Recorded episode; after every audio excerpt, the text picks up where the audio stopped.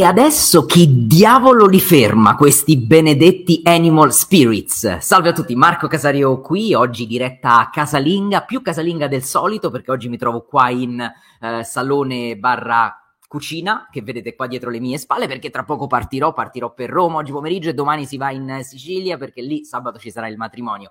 Bene ragazzi, dato sull'inflazione, ieri eh, uscito, uscito il dato a, eh, diciamo a favore delle aspettative, quindi si è posizionato sulle aspettative, non ha decelerato eh, di più e soprattutto non ha rimbalzato. Come ci eravamo detti, le probabilità più alte era quella di continuare a vedere una decelerazione sull'inflazione, ma è importante andare a vedere che cosa è successo a quelle due o tre componenti che tiene d'occhio il nostro buon e vecchio Powell, perché oggi Powell parlerà, ci sarà il FOMC e eh, vedremo se sorprenderà i mercati, perché di sorpresa in quel caso si tratterà, li sorprenderà con un aumento da 25 punti base, o se invece, esattamente come i mercati stanno scontando e si stanno aspettando, metterà tutto quanto in pausa. A quel punto vi dico, mi chiedo, Vedevo che anche voi qua eh, ve lo chiedevate in chat, c'è addirittura chi ha la certezza al 100, mi, mi fa sempre sorridere vedere eh, alcuni di voi, alcune persone avere sempre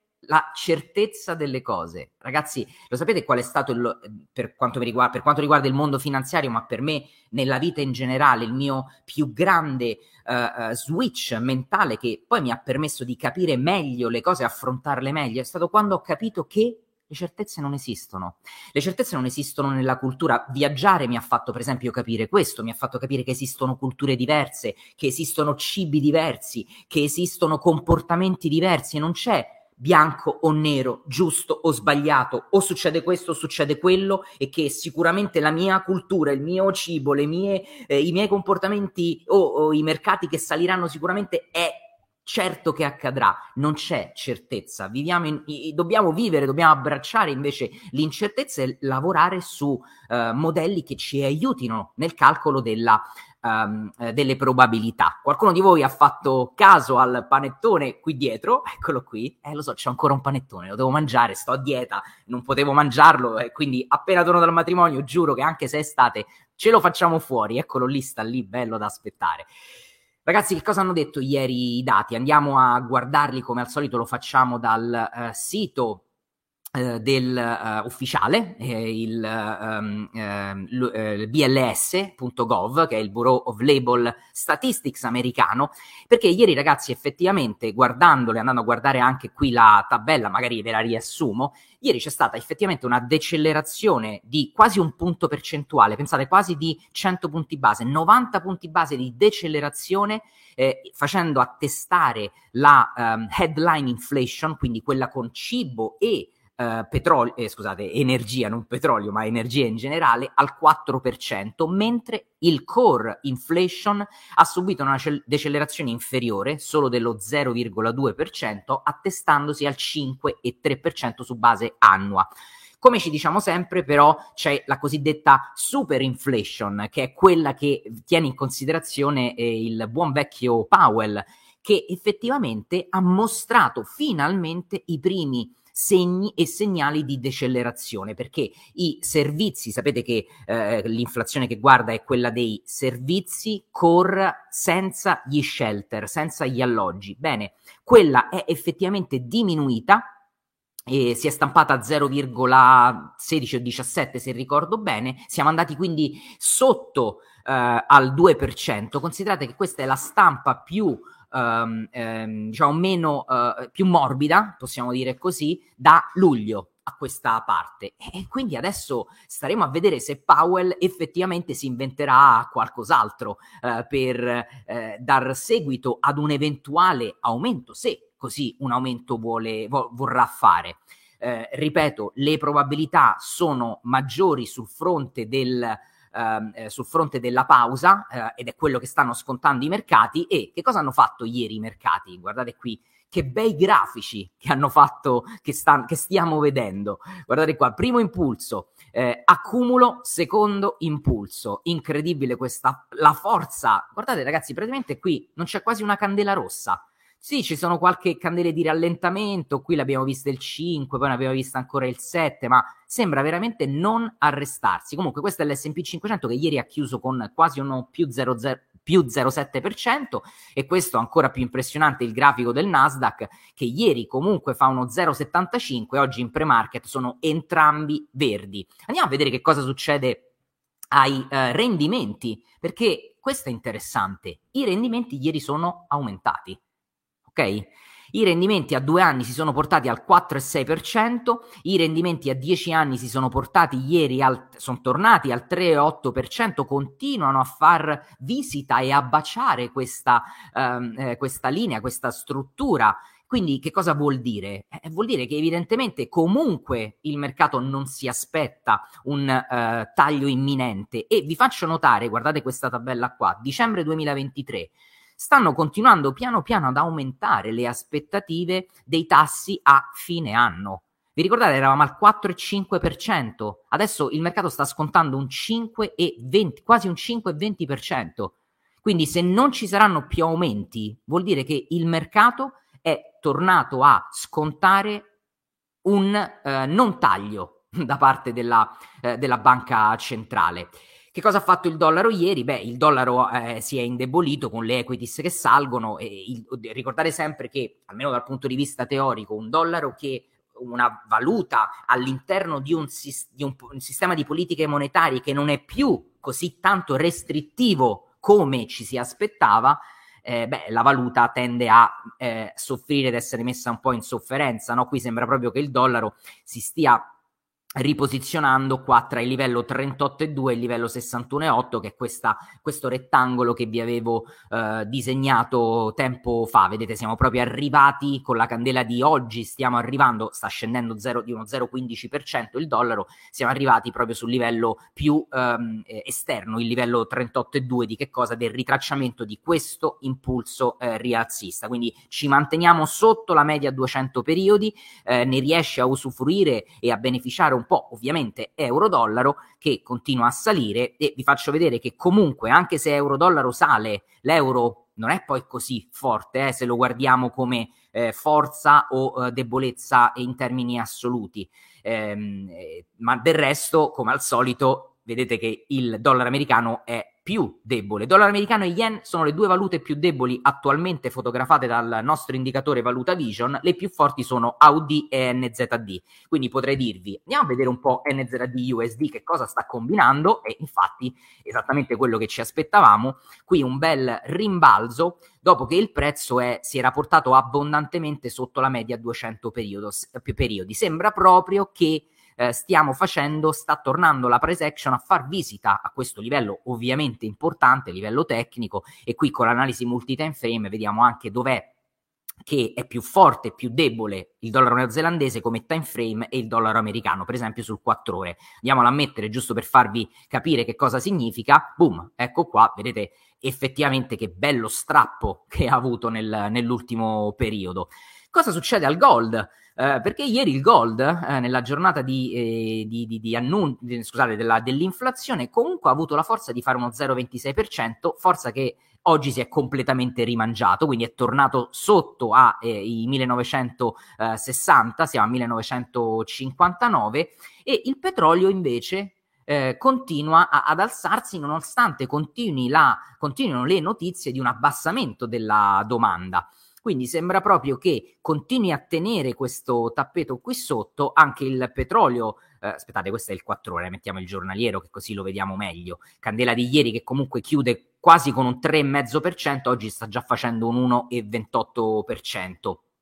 Forza come il rame anche sta eh, mostrando, anche il rame in prossimità della media 200 periodi, e, e anche qua eh, ragazzi petrolio e rame che, che, sono sicuramente le due materie prime eh, più industriali utilizzate e, ehm, eh, sono, eh, dipenderanno molto da che cosa farà la uh, Cina. A proposito di dati, volevo andare a, eh, oggi vi faccio un altro bel regalo, che dite? Vi faccio vedere la presentazione di maggio del market briefing, in particolare vi volevo far vedere i dati, l'analisi sui dati macro uh, del, dell'America sull'inflazione, senza andare a commentare, altrimenti qua ci stiamo una vita. Beh, innanzitutto vedete e già guardando questo grafico, il picco qui al 9,1%, vedete come l'inflazione sta diminuendo e c'è stata un'accelerazione nell'ultimo periodo. La lettura precedente, ragazzi, era 4,9%. Eh. Diciamo che è stata questa accelerazione simile a quella che abbiamo avuto a febbraio, dove siamo passati dal 6 al 5%. Qui effettivamente c'era stata un'accelerazione di 100 punti base, quindi di un punto intero percentuale. Questo è il Consumer Price Index come variazione mese su mese sul carburante e vedete che anche qui abbiamo una uh, decelerazione, ma quello che voglio farvi vedere è questa, perché la linea blu è la linea che guarda uh, il buon Powell e che oggi sicuramente terrà in considerazione su quello che vorrà uh, dire. Vedete come è stata quella che ehm, è, è come ehm, diciamo decelerazione è partita lenta ma poi boom eh, adesso sta continuando vi faccio però notare che rimane ancora alta l'inflazione sulla parte degli alloggi e del renting, è la linea rossa. Vedete che sì, c'è stato questo picco, ma eh, rimane ancora a livelli alti, eh, siamo sopra l'8% ancora, quindi questa è un'altra componente che vogliamo veder eh, scendere. E ehm, vabbè, questo è il PCE, eh, quindi altra misura importante del, dell'inflazione. E chiudo con questo grafico che volevo farvi vedere, ovvero che compara il price index della FAO con l'inflazione sui food and beverages in America.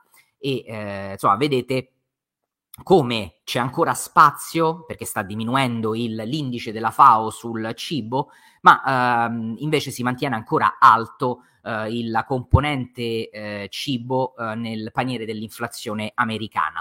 Che ne dite se andiamo a vedere qui su Quantest? Beh, la prima cosa che noto, guardate, Quantest qui in questa schermata, che cosa vi dà? Uh, vi dà la ehm, eh, vi dà la, uh, pro- le proposte di aziende rialziste e aziende ribassiste. Cosa notiamo? Che non ci sono segnalazioni sul fronte delle aziende ribassiste, solo aziende rialziste.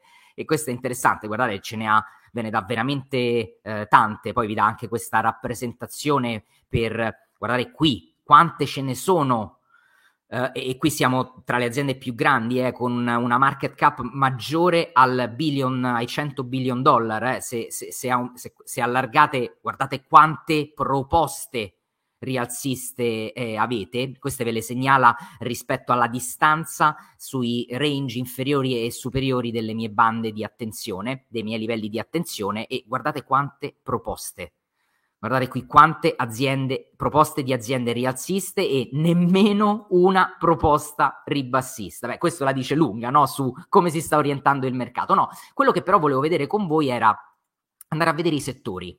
Ok? Andiamo a vedere un po' quali settori stanno mostrando i muscoli maggiori. Inizio mese, che dite? Andiamo, per adesso guardiamo solo da um, inizio giugno, ok? Quindi due settimane abbiamo consumer staple e utilities con l'healthcare, quindi il gruppo, ragazzi, delle, um, se- dei settori, quelli più difensivi, quelli che di solito performano meglio quando il resto scende, è quello che ha fatto, uh, ha fatto meglio Ah, scusate, avevo sbagliato la... Perdonate, mi sembrava strano. Mentre dicevo questa cosa dico, ma com'è possibile che ha performato così bene che io le, le, le aziende in quei settori non le ho viste crescere? Avevo sbagliato l'ordinamento. Infatti questi sono tre, i tre settori che hanno performato peggio e quindi non c'è nulla di strano. È normale perché chi è che sta andando benissimo? Consumer discretionary, eh, discretionary materials, industrial, financial, energy e technology Guardate, quasi il 10% fanno i consumer discretionary. Impressionante. Vogliamo vedere da inizio anno com'è la situazione. Da inizio anno lo fa da padrona, noi lo sappiamo seguendo tutti i giorni in diretta i dati, technology, primo posto, con un um, eh, 37% ragazzi, communication services 33, consumer discretionary 28. Andiamo a vedere dentro il paniere technology eh, XLK, il paniere del, del, dell'SP 500, chi è che ha fatto la performance migliore? Tada! Chi c'è al primo posto? Entrando qui posso vedere tutte le informazioni no? sul rendimento, sull'andamento, sui trend di breve termine, tutto quanto rialzista, tra l'altro, guardate qua. Chi è che ha fatto la migliore performance? Nvidia. La seconda chi è? Broadcom. La terza chi è? AMD. Ragazzi, sapete che sono queste tre aziende? Sono tutte tre aziende che ruotano intorno a L'intelligenza artificiale. E non è un caso che, che cosa ci siamo detti in, uh, in passato, nelle giornate precedenti. Ci siamo detti che eh, proprio, le, um, proprio le, eh, eh, il settore non, non, tech in generale, perché guardate che se andate a controllare le aziende tech non stanno andando tutto bene, tutte bene. Andatele a vedere, andate, uscite dalle solite FANG, Facebook, ovvero Meta, Adobe, Apple, Amazon, Google, eh, Microsoft e toglieteci pure quelle eh, che competono all'interno dell'industria dell'artificial intelligence, come per esempio Nvidia, AMD, eh, Broadcom, e vedrete che non è che stanno andando così bene le, tutte le aziende tech. Quindi veramente il breath index, l'indice di respiro eh, che eh, met- ci dice quante aziende stanno partecipando all'andamento, in questo caso rialzista del mercato, vi renderete conto che non è affatto eh, eh, poco. Questo perché è un punto di attenzione importante? Perché vuol dire che nel, mom- nel, nel momento in cui Uh, nel momento in cui queste aziende si fermano di crescere, smettono di crescere, vanno in pausa, nemmeno devono crollare, vanno in pausa, beh, il mercato non sarà così forte. Non vi aspettate un mercato così forte, ok? E eh, questo lo possiamo eh, vedere anche andando a vedere il, l'SP 500 um, con uh, la market cap. Um, um, con la market cap eh, pesata, non pesata, eh, scusate, con le aziende non pesate per market cap, quindi una equal market cap. Ehm, ok, ehm, ok, questo era quello che volevo farvi eh, vedere su, um, l- sul settore in questo, in questo caso. E torniamo un secondo sui eh, grafici, fatemi qui cancellare eh, questo perché oggi è un'altra giornata in cui, boom, il DAX sta baciando, sfiorando i massimi storici. Di nuovo 0,58% e è praticamente a ridosso del massimo storico del 19 maggio, quindi anche l'Europa si è risvegliata e anche in Europa dovremo effettivamente vedere se la BCE eh, non ci dimentichiamo che la BCE non sarà e non farà quello che, ehm, eh, quello che eh, farà la Fed. Se la Fed metterà in pausa, non date per scontato che lo farà la BCE. La BCE invece è altamente probabile che continuerà a fare aumenti fino a settembre. Questo è quello che si aspetta il mercato. Perché la BCE continuerà a fare aumenti fino a settembre? Beh, eh, ragazzi, perché eh, il, eh, l'inflazione, il livello di inflazione è più alto in Europa. Perché è più alto in Europa? Perché le politiche restrittive della BCE sono iniziate con ritardo, ritardo dovuto a, alla guerra che c'è stata con l'invasione della, eh, del, dell'Ucraina da parte della Russia. Quello ha preferito fare la BCE eh, ha messo diciamo, in guardia la BCE dall'iniziare in concomitanza con la Fed, quindi questo ritardo che è di circa un trimestre lo vediamo anche sui livelli di eh, inflazione. Bene ragazzi, um, allora uh, stavo guardando un po' di vostre uh, domande e um, c'è Marcello che mi chiede Marco, qualche trader afferma che questo mercato è troppo esteso quindi hanno una visione short, ma non danno spiegazioni delle loro affermazioni. Allora, ricordatevi sempre una cosa. Non è che se un mercato è, mo- è, è andato molto in alto, allora deve ritracciare per forza. Questa è una regola stupida. È una regola che non ha mai funzionato. È come quelli che dicono: Ah, il mercato. Aspetta, che torno su. Torno qui, guardate. Uh, andiamo un attimo sull'SP 500. Guardate dove sta l'RSI. Guardate da quanto tempo l'RSI sta sopra i 70, quindi il Relative Strength Index, siamo in overbought, in ipercomprato, da, vi dico da quando, ehm, già dall'8 giugno, oggi è il 14 giugno e il prezzo continua a salire. No, non esiste, cioè, n- non, è, n- non, c'è, non c'è la regola, è salito troppo quindi deve scendere, è sceso troppo quindi deve salire. Ragazzi, non è, non, non è, non è così, non funziona così. Qui c'è invece di nuovo, come si è verificato a gennaio, eh, come si è verificato a, ad aprile, fine aprile-maggio, eh, c'è un grande sentiment positivo, ottimismo eh, da parte degli investitori su alcuni settori specifici che stanno trainando l'intero, eh, l'intero, l'intero mercato. E vi dico, finché non ci sarà un evento che oggi no, sul tavolo non c'è, ma che potrebbe eh, eh, arrivare in qualsiasi momento, ma finché non c'è un evento che cambierà il sentiment, la fiducia eh, dei, eh, degli investitori, è più probabile che i mercati rimangano così. Arri- entriamo anche in un momento particolare, entriamo in Q3. Eh, considerate che venerdì c'è il, il, giorno delle quattro streghe, ok? Ci sono quattro scadenze sul, um, sulle opzioni, quindi volatilità, Um, quest- finisce il primo semestre, quindi c'è un, il cosiddetto effetto window dressing, eh, dove eh, ovviamente gli hedge fund che cosa cercano di fare? Cercano di grattare alfa al mercato il più possibile per far vedere ai loro clienti che stanno... Eh, guardate che per gli hedge fund, ragazzi, eh, dovete capire questi meccanismi.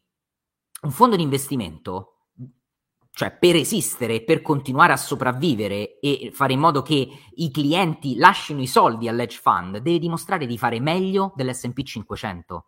Ora, l'SP 500 ha fatto più del 20%, quindi vuol dire che immaginate che io sono un cliente di un hedge fund che a fine semestre mi dice, quindi il 30 giugno mi dice eh, abbiamo fatto il 15%, il 15% è un'ottima performance, però io cliente dico come il 15%? l'SP 500 sta quasi a 4,5, ha fatto più del 20-22% e tu mi hai portato a casa meno dell'SP 500 e io i soldi li tolgo e li metto da un'altra parte, li vado a dare a qualcun altro.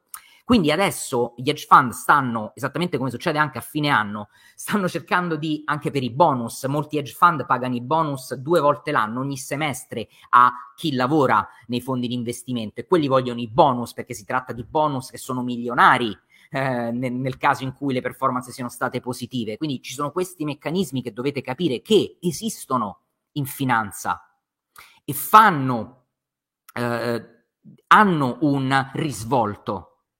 Quindi ecco perché dico sempre, non è una cosa. La finanza, no, come l'economia, non può essere spiegato con un data point, non può essere spiegato con un, eh, eh, con, un, un parametro, eh, solo il sentiment, o solo la liquidità, o solo il COT, o solo... No, è l'insieme. Ecco perché bisogna avere più conoscenza possibile, perché per poter unire tutti quanti i puntini e cercare di avere una fotografia che è il più precisa e affidabile, non perfetta, precisa e affidabile, bisogna saper leggere ed interpretare tanti diversi segnali, tanti diversi data point, no? Quello che dico quando vi dico cerchiamo di unire i puntini, unisco i puntini per voi. Questo vuol dire i puntini, quel che cosa sono? Sono i data point, dei dati, delle informazioni, di quello che sta succedendo. Le uniamo e cerchiamo di avere una fotografia che dal punto di vista probabilistico sia la più um, eh, affidabile, non la più perfetta. Quindi diffidate sempre da chi vi dice sono certo che accadrà questo perché chi vuole vendervi o vuole convincervi di avere la uh, proprietà di leggere nel futuro, eh, vi dico il 99, 99,99% delle volte è un uh, ciarlatano, ok? È uno che evidentemente questo mondo non lo conosce così bene, perché chi conosce bene questo mondo conosce l'imprevedibilità, la dinamicità, la velocità de- di cambiamento di, e l'importanza di seguirlo e di tracciarlo.